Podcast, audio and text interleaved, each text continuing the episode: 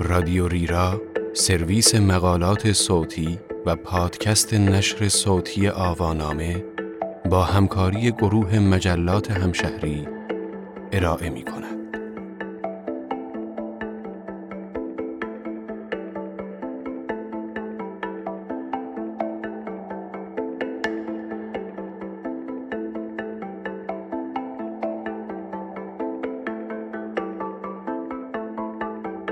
جادوی هزاره سوم این عنوان یادداشتی است به قلم پوریا نازمی که مجله دانستنی های همشهری آن را در شماره 250 خود در مرداد 99 منتشر کرده است.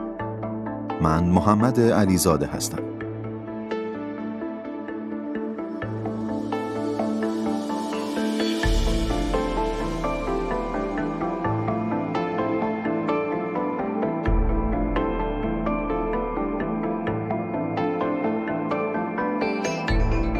ویرایشگر ژنتیکی CRISPR Cas نه انقلابی را در حوزه زیست فناوری آغاز کرده است.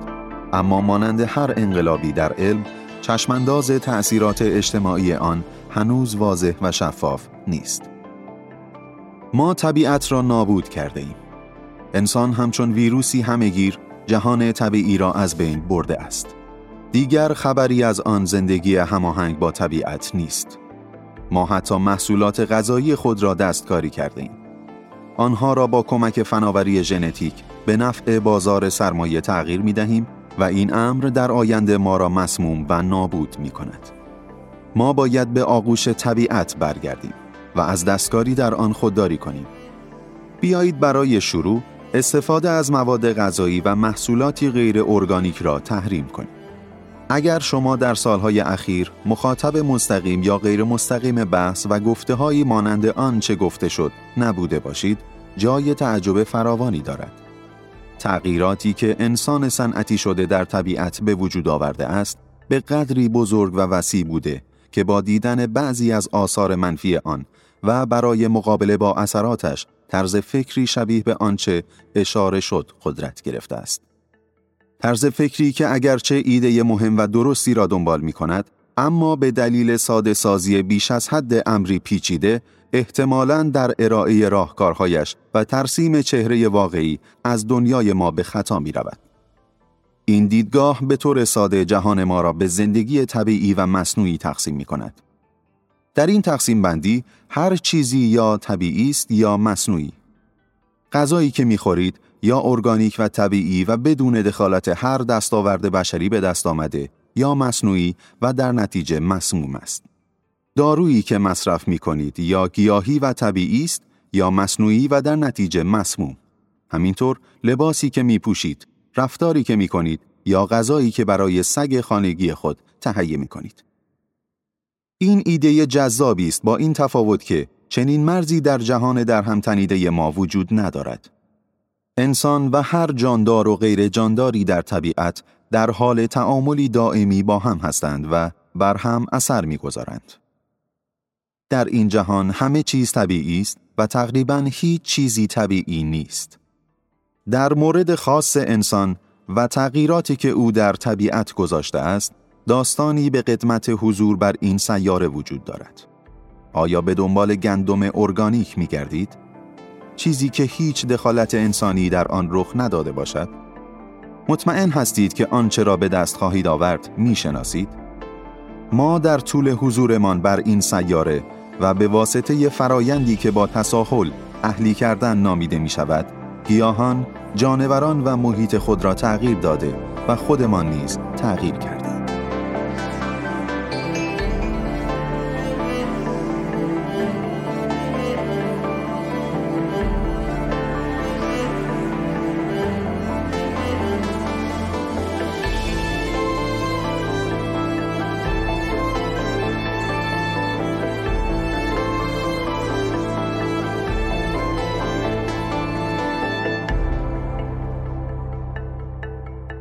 شاید معروفترین نمونه این داستان تولید گونه جدید جانوری به دست انسان باشد. ما در تاریخ طبیعی خود نشانی از موجودی به نام سگ نداشتیم. ما در طول تاریخ با اهلی کردن گرگها و سپس مراقبت و حفاظت از فرزندانی که بیشتر با سلیقه ما هماهنگ بودند نژادی به نام سگ و انواع آن را به وجود آوردیم در این فرایند ما به مرور زمان شاید نادانسته و با هزینه بسیار بالا تغییراتی در الفبای ژنتیکی موجودی مثل گرگ، پنبه، گندم یا ذرت دادیم. این تغییرات به حدی است که امروز شاید در بعضی از موارد حتی نمی توانیم بین آنچه امروز به نام آن موجود می شناسیم با نمونه آغازینش شباهتی پیدا کنیم. در چند دهه گذشته اما داستان کمی متفاوت تر شده است. ما به دانشی از رفتار جانوران و گیاهان یا اگر بهتر بیان کنیم به دانشی از نقشه سازنده موجودات دست یافته ایم که به کمک آن می توانیم عوامل مؤثر در رفتارها و بروزهای متفاوت هر جانور را بررسی کرده و حتی در مواردی دست به اصلاح و تغییر آن بزنیم.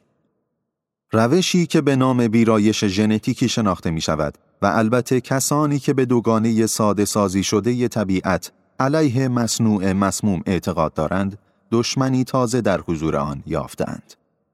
ویرایش ژنتیکی موضوع تازه ای نیست و چندین دهه است که از سوی انسانها در بخشهای مختلف دنبال می شود. اما در کمتر از یک دهه گذشته، یک فناوری که کشفش به نوعی حاصل تصادف بود، بازی را دگرگون کرده است. روش ویرایش ژنتیکی به نام کریسپر کس نو ابزار زیستی تازه است که به ما امکان می دهد دست به ویرایش های دقیق بزنیم. فناوری که شاید در رده معدود مواردی باشد که بتوان درباره آن گفت یک شبه زندگی ما را دگرگون کرده است.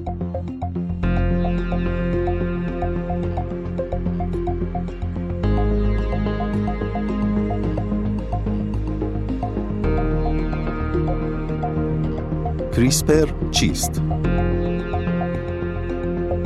ساختار دستگاه زیستی کریسپر کس نو الهام گرفته از ساختار دفاعی موجود در بعضی از باکتری هاست. در واقع کشف این سیستم زمانی بود که دانشمندان در حال بررسی ساختار دفاعی باکتری ها در برابر تهاجم ویروسی بودند. بعد از حمله یک ویروس، باکتری بخشی از دی ای ویروس را ثبت می کند و با کمک آن توالی ژنتیکی را طراحی کرده و می سازد. که به نام آرایه CRISPR معروف است. واژه CRISPR سرواژه عبارت Clustered Regularly Interspaced Short Palindromic Repeats است که به فارسی معادلش عبارتی شبیه به های کوتاه پالیندروم فاصله داره منظم خوشه ای می شود. اما بیایید با همان نام خلاصه کریسپر از آن یاد کنیم. این آرایه کریسپری به باکتری اجازه می دهد تا ویروس مهاجم را به خاطر بسپارد. بنابراین وقتی این ویروس بار دیگر به باکتری حمله می کند، باکتری بخشی از رشته RNA را از این آرایه کریسپر تولید می کند که مطابق و منطبق با ویژگی های ویروس مهاجم است. و این رشته راهنمای RNA به جستجوی نمونه مشابه DNA ویروس مهاجم می گردد و به محض اینکه آن را پیدا کرد و مطمئن شد که آن بخش از دی ای با ویژگی های ثبت شده روی ای راهنما هماهنگی دارد با استفاده از آنزیمی به نام کس نو یا نمونه مشابهی از آن مانند یک قیچی این حروف مربوط به ویروس را از رشته دی ای جدا می کند و به این ترتیب از دی ای باکتری در برابر ویروس مهاجم محافظت می کند. محققان تلاش داشتند تا ببینند آیا از این ماشین خارج از باکتری می توانند استفاده کنند یا نه؟ نتیجه شگفتانگیز بود. این ماشین ساده توانایی شناسایی و تغییر در هر دی ای هدفی را داشت. برای اینکه تصویر بهتری از عملکرد این ماشین داشته باشیم، ژنوم انسان را در نظر بگیرید. این نقشه ژنتیکی ما از حدود 3 و دهم میلیارد حرف تشکیل شده است. توالی قرار گرفتن این حروف که در واقع تنها چهار حرف A, C, G و T هستند عملا تعیین کننده همه ویژگی های ماست. از رنگ چشم و بافت ازولانی گرفته تا قد و سیستم ایمنی و هر ویژگی زیستی دیگری که می توانید تصور کنید. حال بیایید فرض کنیم که این ژنوم یا مجموعه این حروف را همانند یک متن در یک برنامه واژه پرداز مانند Word نوشته باشیم. ماشین CRISPR Cas 9 می تواند به شکل ترکیبی از عملکردهای جستجو، برش و جایگذاری یا paste عمل کند. رشته RNA راهنما همانند دستوری است که در بخش جستجوی متن وارد می کنید. این دستور شروع به جستجو در توالی حروف در متن می کند و وقتی به نسخه مشابه رسید به شما خبر می دهد. حال شما می توانید این واژه پیدا شده یعنی توالی حروف مورد نظرتان را با کمک دستور بریدن از متن حذف کنید. این کاری است که این ماشین زیستی با کمک آنزیمی مانند کس نو انجام می دهد. اما حالا قطعه ای از متن شما بریده شده است و رشته دی ای تقسیم شده و باید ترمیم شود. به طور طبیعی در نرم افزار واژه پرداز شما متن با حذف این فاصله و اتصال حروف قبلی و بعدی ترمیم می شود. در شرایط زیستی ای سعی در ترمیم خود با استفاده از سازوکار تکثیر ای می کند.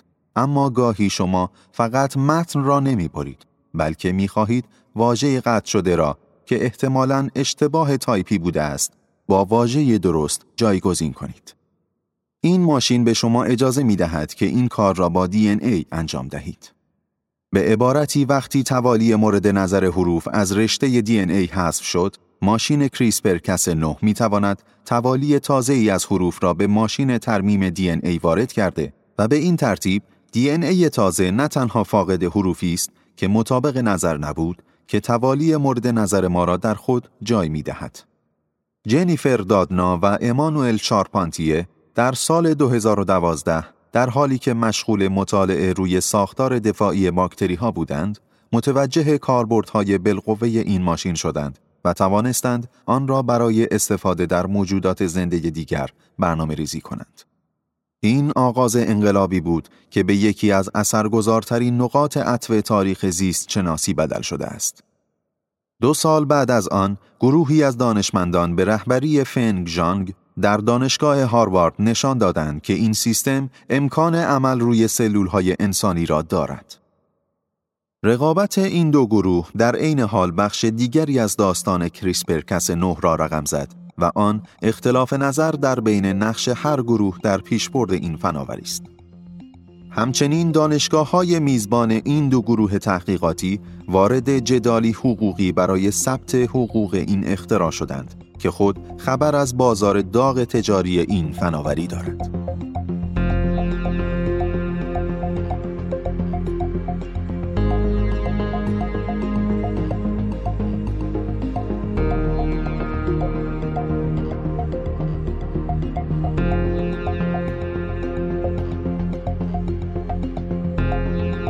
ویژگی های کریسپر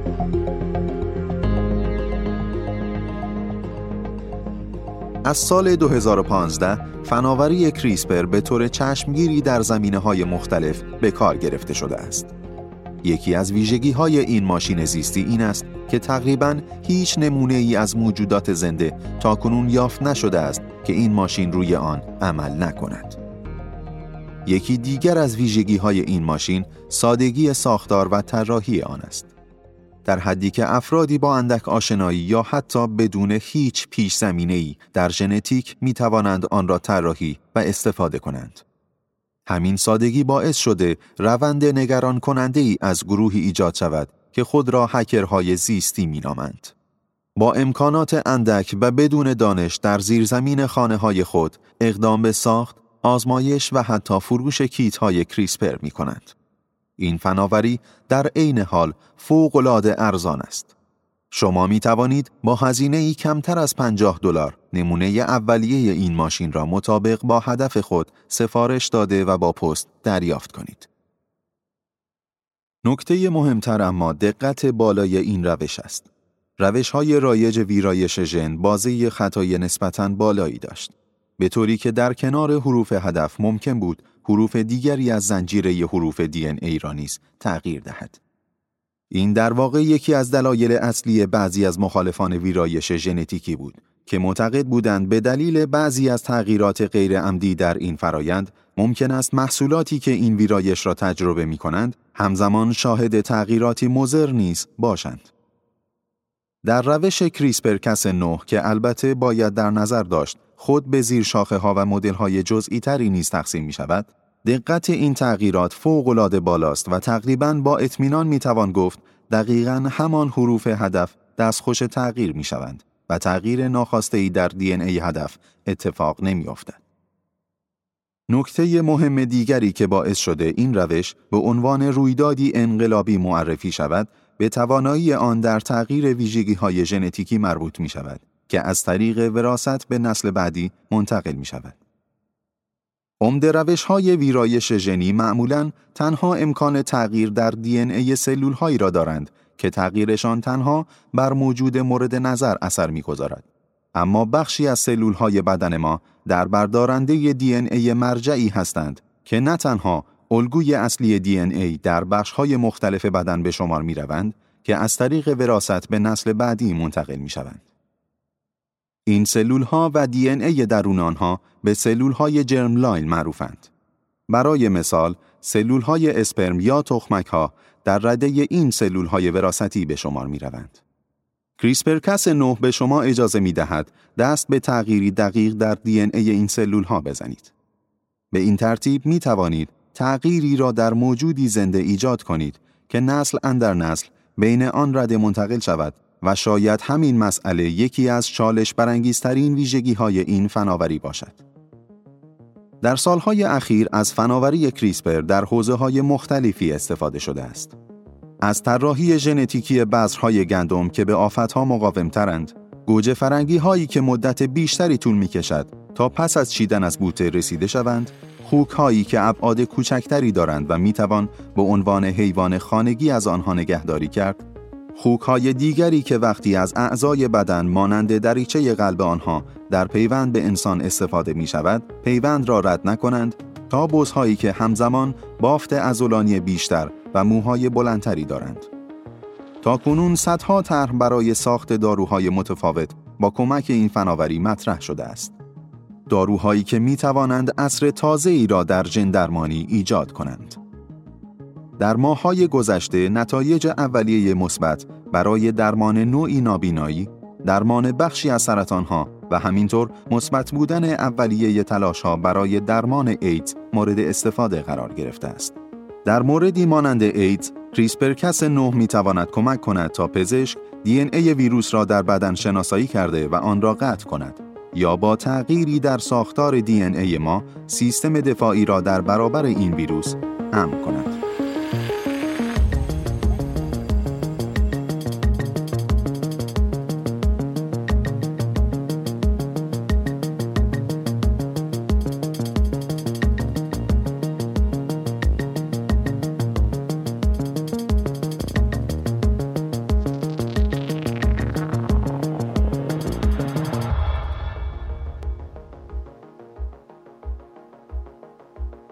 آزمایش انسانی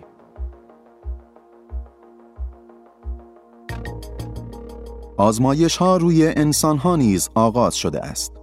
البته بخش بزرگی از این طرحها موارد غیر مستقیمی بوده است که سلول های انسان از بدن خارج و بعد از اعمال این ماشین در آن دوباره نتیجه به بدن تزریق شده است تا برای مثال نوعی ایمنی در مقابل بیماری خاصی ایجاد شود اما چند سال قبل بود که پزشکی تجربی در چین اعلام کرد برای نخستین بار آزمایشی روی جنین یک دوقلو انجام داده است تا بتواند مانع ابتلای آنها به ایدز شود.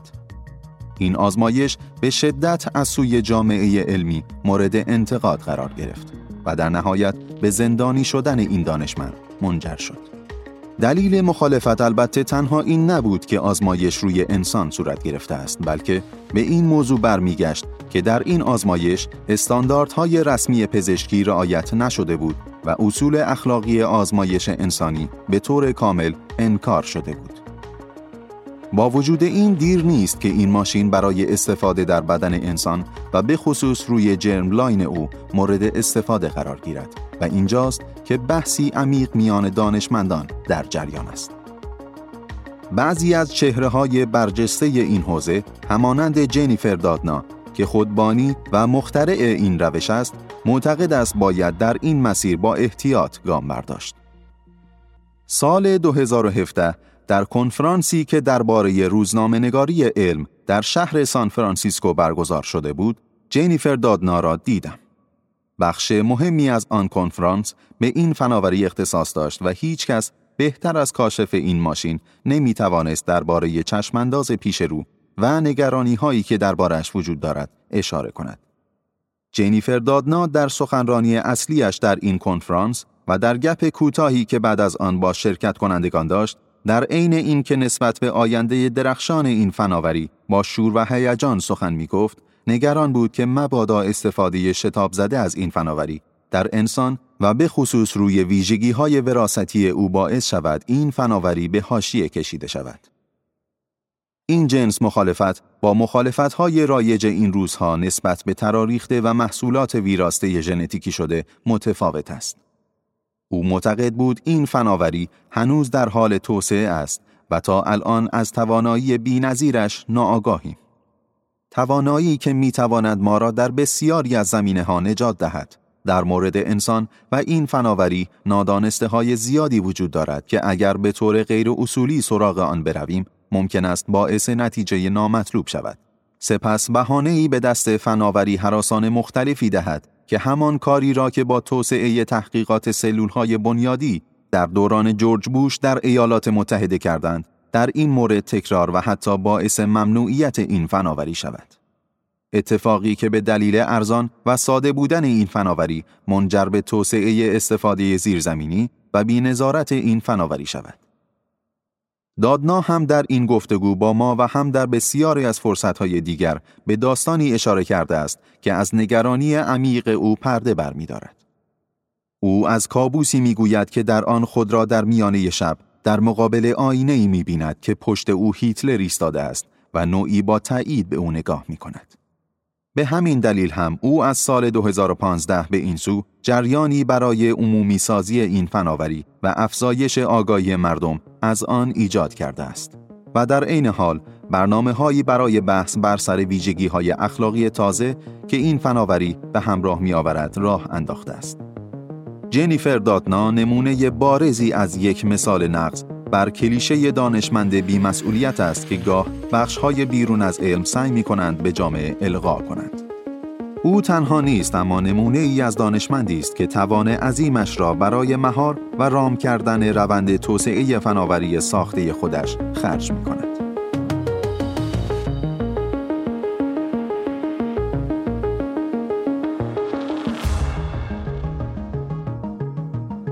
کریسپر و اخلاق پزشکی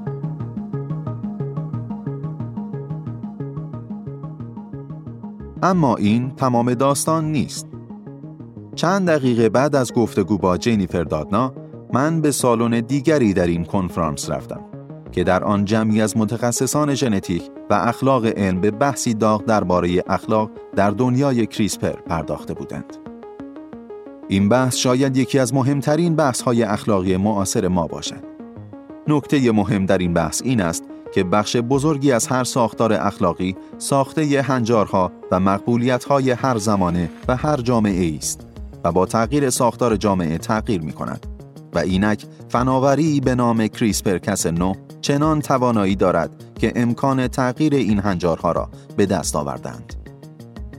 برای اینکه پیچیدگی بحث اخلاقی ناشی از این فناوری و فناوری مشابه آشکار شود، بیایید تمرکز خود را بر اصلاح ژنتیکی جرملاین در انسان قرار دهیم و به بحث درباره این بپردازیم که آیا دستکاری ویژگی های نسلی اخلاقی است که هنوز به وجود نیامده است؟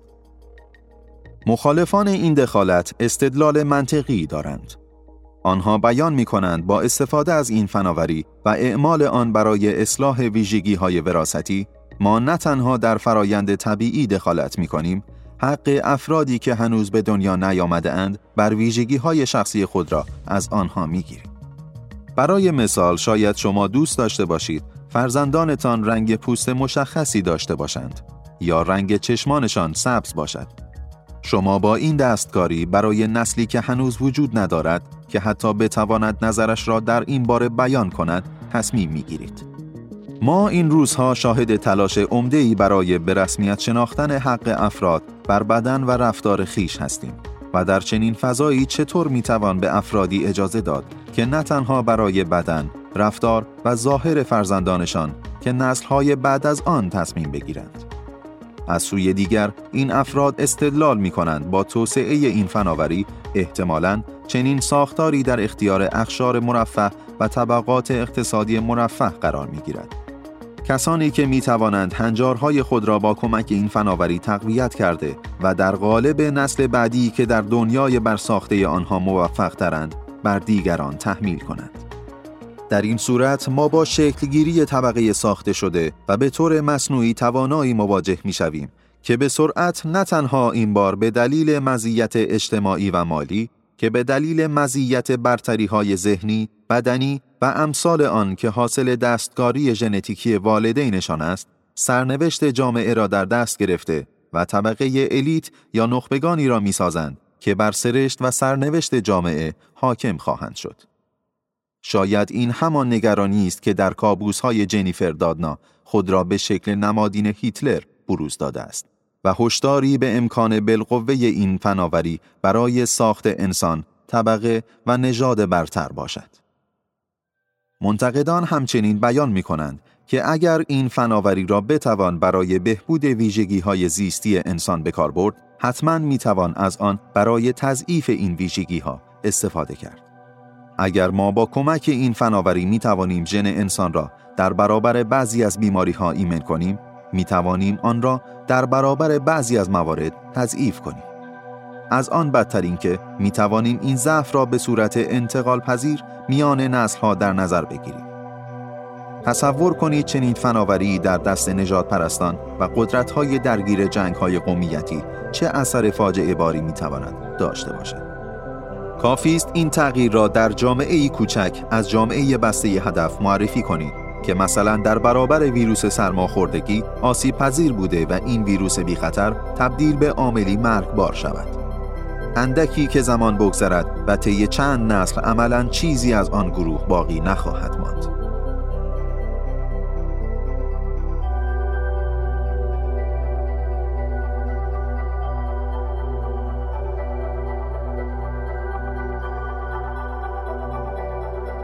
موضع گروه سوم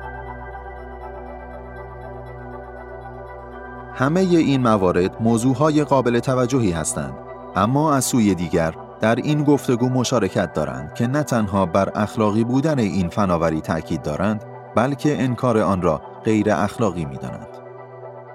این گروه فارغ از های رایجی که درباره توان بینظیر چنین فناوری برای درمان بیماری ها، افزایش طول عمر کمک به حل مشکل کمبود مواد غذایی و غیره ارائه می کند از شما این سوال را می‌پرسد که به عنوان والدین کودک خود تا چه حد خود را در برابر سلامت و موفقیت او مسئول می دانید؟ آیا شما در دوره بارداری کاری می کنید که احتمال آسیب رساندن به کودک به دنیا نیامده خود را افزایش دهد؟ یا اینکه بعضی از عادات پیش از بارداری را به نفع کودک خود تغییر می دهید برای مثال استعمال دخانیات یا نوشیدن الکل آیا اگر فرزندتان به شکل نارس و زودتر از موعد به دنیا آید اجازه می دهید که او در دستگاه کمکی قرار گیرد اگر با وجود در دسترس بودن این ابزار که سلامت فرزندتان را تضمین می کند علیه استفاده از آن تصمیم بگیرید و این منجر به از بین رفتن کودک تازه متولد شما شود آیا عمل شما را می توان غیر اخلاقی و حتی مجرمانه طبقه بندی کرد؟ اگر کودک شما در کودکی دچار بیماری سختی شود برای درمان او حاضرید چه کاری انجام دهید؟ سوال بهترین است که آیا حاضرید کاری را که می‌دانید منجر به بهبود او می شود انجام ندهید؟ حال اگر بدانید در مجموع ویژگی های وراستی شما از جمله ترکیبی وجود دارد که ممکن است فرزندتان را در ابتلا به سرطان پستان در خطر قرار دهد با احتمال بالا او را در معرض آلزایمر یا بیماری فلج اعصاب حرکتی قرار دهد و به شما گفته شود روشی وجود دارد که می توانید حتی پیش از اینکه فرزندتان به دنیا آید نه تنها این بخش از میراث ناخوشایند خود را قطع کرده و اطمینان داشته باشید که فرزندتان و نوادگان شما لازم نیست با چنین نگرانی زندگی کنند اگر شما این کار را انجام ندهید آیا مرتکب امری غیر اخلاقی نشده اید؟ وقتی فرزندتان به دنیا می آید برای کمک به رشد او در جامعه چه می کنید؟ آیا سعی نمی کنید او را در درسهایش کمک کنید و تلاش کنید تا در جامعه ای که قرار است وارد آن شود موفق تر شود؟ حال اگر به شما گفته شود شما می توانید حتی پیش از تولد فرزندی که قرار است وارد جامعه ای به شدت رقابتی شود به او کمک کنید تا ضریب هوشی بالاتری داشته باشد بافت ازولانی و استخوانی مستحکم تری پیدا کند و از مجموعه ای از بیماری ها در امان باشد آیا اقدام نکردن به چنین ویرایشی اخلاقی است و به یاد داشته باشید در اینجا صحبت از بحث فلسفی و رده های مختلف تاریخ اخلاق نیست منظور دقیقا چیزی است که شما به عنوان شنونده این متن و بر اساس برداشت خود اخلاقی می دانید. نتیجه این بحث احتمالا این است که بحث و استدلال های متعددی در این بین وجود دارد و باید به بحث درباره آن نشست. باید مسیرهای خوشبینانه و بدبینانه را مورد توجه قرار داد و در نهایت احتمالا مسیر درست در جایی میان این دو طیف ظهور خواهد کرد. اما نکته نگران کننده این است که حرکت شتابدار و ناپخته برای بکارگیری این فناوری در انسان و به خصوص در بخش ویژگی های وراثتی آن می تواند مسیر بحث را منحرف کند. همینطور هشدارهای حراسناک و آخر و زمانی مخالفان این کار که ممکن است با تحریک احساسات جامعه منجر به توقف آن شود در نهایت به ضرر همه ما خواهد بود. ما با فناوری جدید مؤثر و احتمالا نقطه عطفی در تاریخ معاصر مواجهیم. کمتر از ده سال از کشف این روش و کمتر از پنج سال از شناخته شدن قابلیت های بزرگش می گذرد و تا همین الان نشانه های حضور آن در بخش های مختلف دیده می شود. تعداد زیادی از شرکت های خصوصی این فناوری را به شکل تجاری دنبال می کنند و تا همین الان بازاری چند میلیارد دلاری و دارای رشد سری را ایجاد کرده است. ما شاهد دوران هیجان انگیزی در فناوری زیستی هستیم که شاید مسیر آینده ما بر این سیاره را با تغییر مواجه کند.